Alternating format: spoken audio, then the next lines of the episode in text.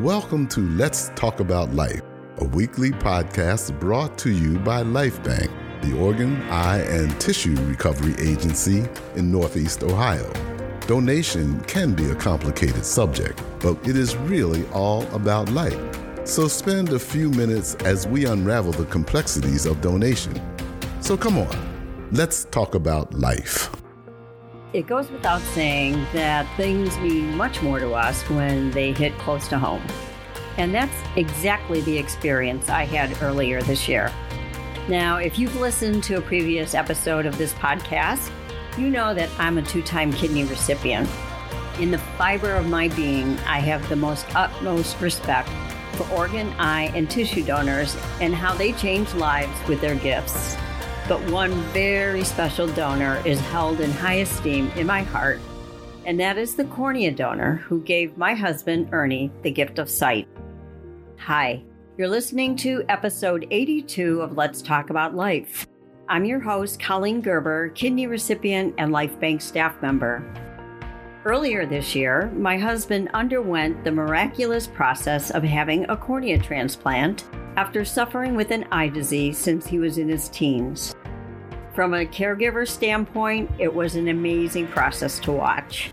The procedure changed his eyesight in one day, and now that we are several months post transplant, I've invited him to be on the podcast to share our journey with you. Thanks for doing this with me, Ernie. Glad to be here. We mentioned that you were first diagnosed when you were a teenager. Can you explain to our audience how you first noticed your eyesight was changing and what was discovered and diagnosed at that time. My sight had changed. I had had glasses and my eyes just were not focusing very well. And I went back to the family eye doctor and he told my mom that he did not know what was wrong with my eyes and he sent me to an ophthalmologist to see if they could figure out what was wrong with my eyes. We ended up going, the ophthalmologist looked at my eyes and said that I had keratoconus on both of my eyes the way to describe what keratoconus is, he said that you have a very soft cornea tissue in both of your eyes. Because with the soft cornea, he said your eye should be shaped like a beach ball, and yours is basically looking like it's shaped like a football where it's coming to a point.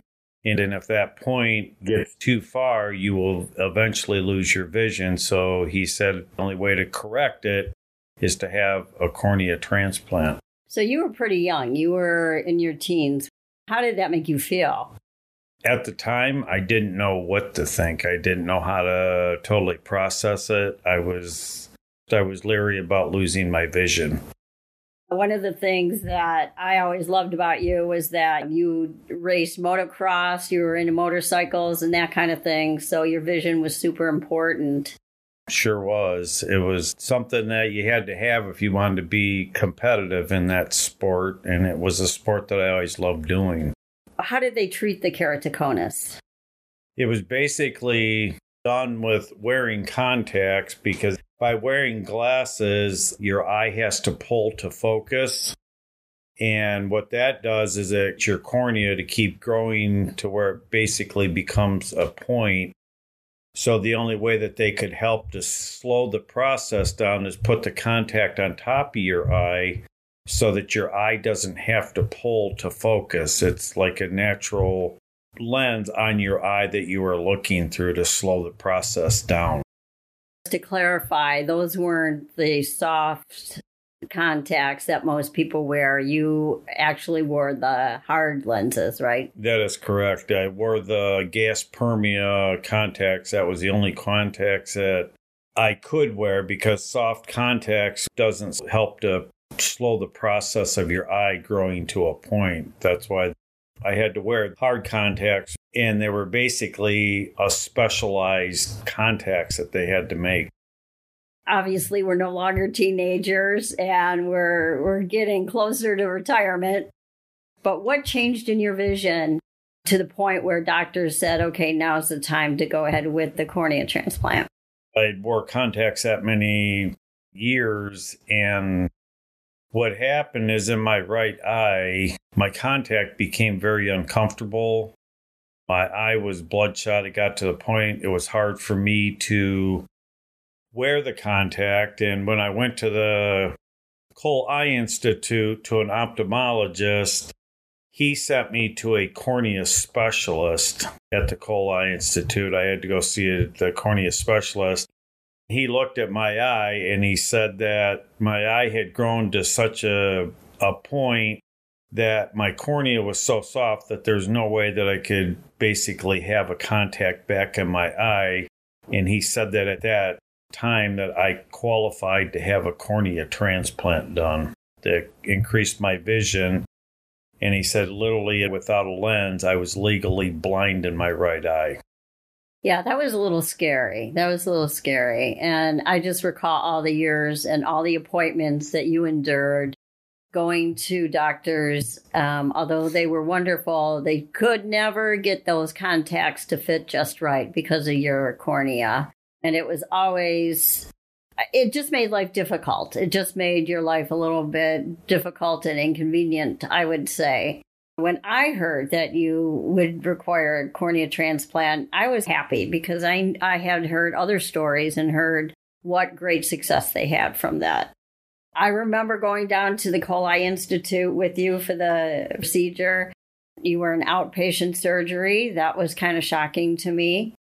Of course, you had your patch on and all of that, but initially your eyesight was already improving. What did you think about the whole transplant process and then your reaction to, to your new vision?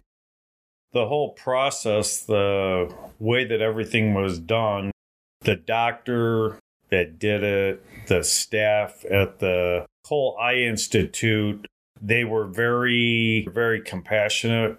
They asked if I had any type of questions. They told me everything that was going to be taking place before they put any eye drops in my eyes. They told me why they were putting the eye drops in my eyes. The doctor came in, he talked to me briefly, and he just said that as soon as the OR opened up, we would be going in to get the cornea transplant done. The staff was great. The Eye Institute, I can't say enough about it. They have helped me so much with my vision and they just basically simplified a lot of things for me. It was pretty awesome. What's the update? Where are you at in in your transplant journey right now? When I went back to see the doctor, which was not even 12 hours after surgery, I went in, he pulled the patch off my eye. At that particular point in time, I could already see. We did follow ups on that. I've been seeing him on a regular basis. I asked him roughly how many stitches that I had, and he said he put 15 stitches in my eye. And just to give you an idea, the stitches are roughly about the size or a little bit smaller than a piece of hair.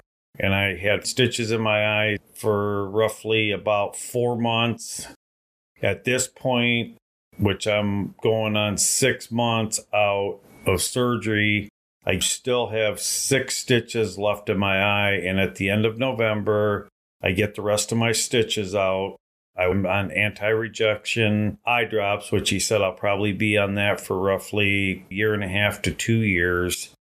Other than that, my vision now is greatly improved in the way everything is healing.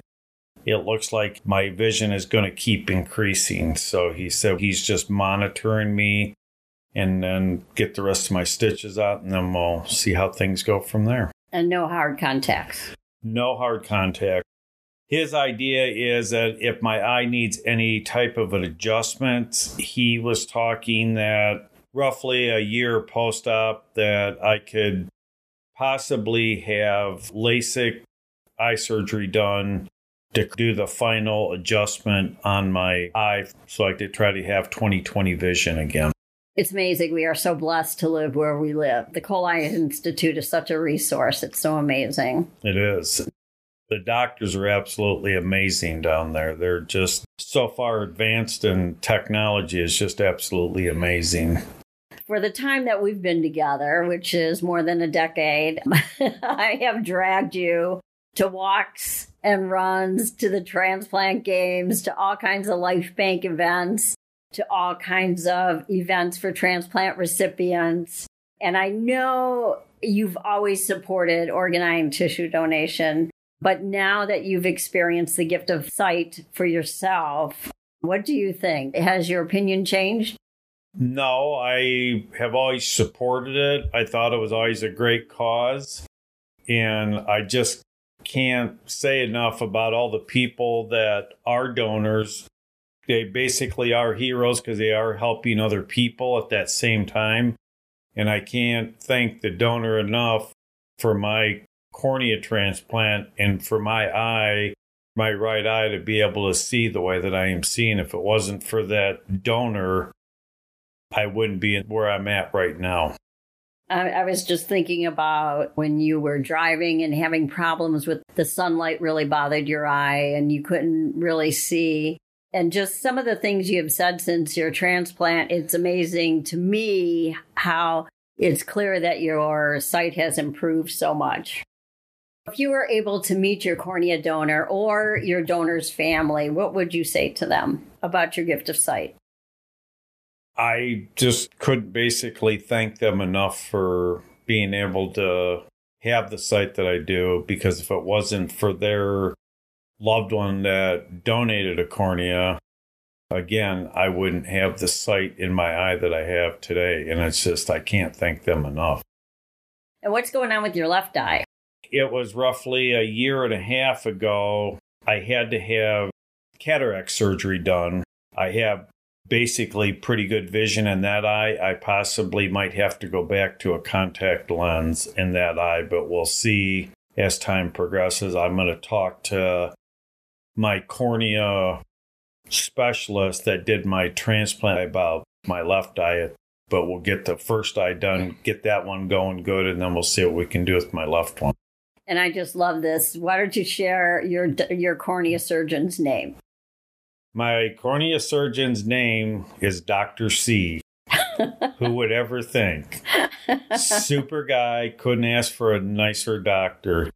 Yeah, he's been a great guy, but I uh, I think it's a perfect name for a cornea transplant surgeon to be called Dr. C. Yes, it is. It's quite amazing. Thank you so much, Ernie, for being willing to do this with me and to share your story. I love you, and I'm just so thrilled that your eyesight has improved. And I feel so blessed that we had this opportunity. And for our listeners, again, this is just another demonstration of the power of organ, and tissue donors.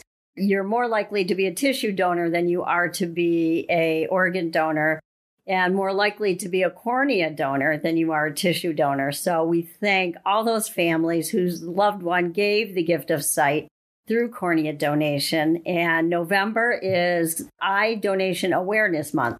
So it's important that you make your donation decision and say yes and help save lives, but also help others save their sight. We hope you found today's episode inspiring and informative. Let's Talk About Life can be found on Apple Podcasts, Google Music, Spotify, and other podcast providers. And of course, always on lifebank.org slash resources. We encourage you to subscribe and we invite you back next week. And come on, let's talk about life. Thank you for listening to Let's Talk About Life. If you have questions about today's podcast, reach out to us at info at lifebank.org.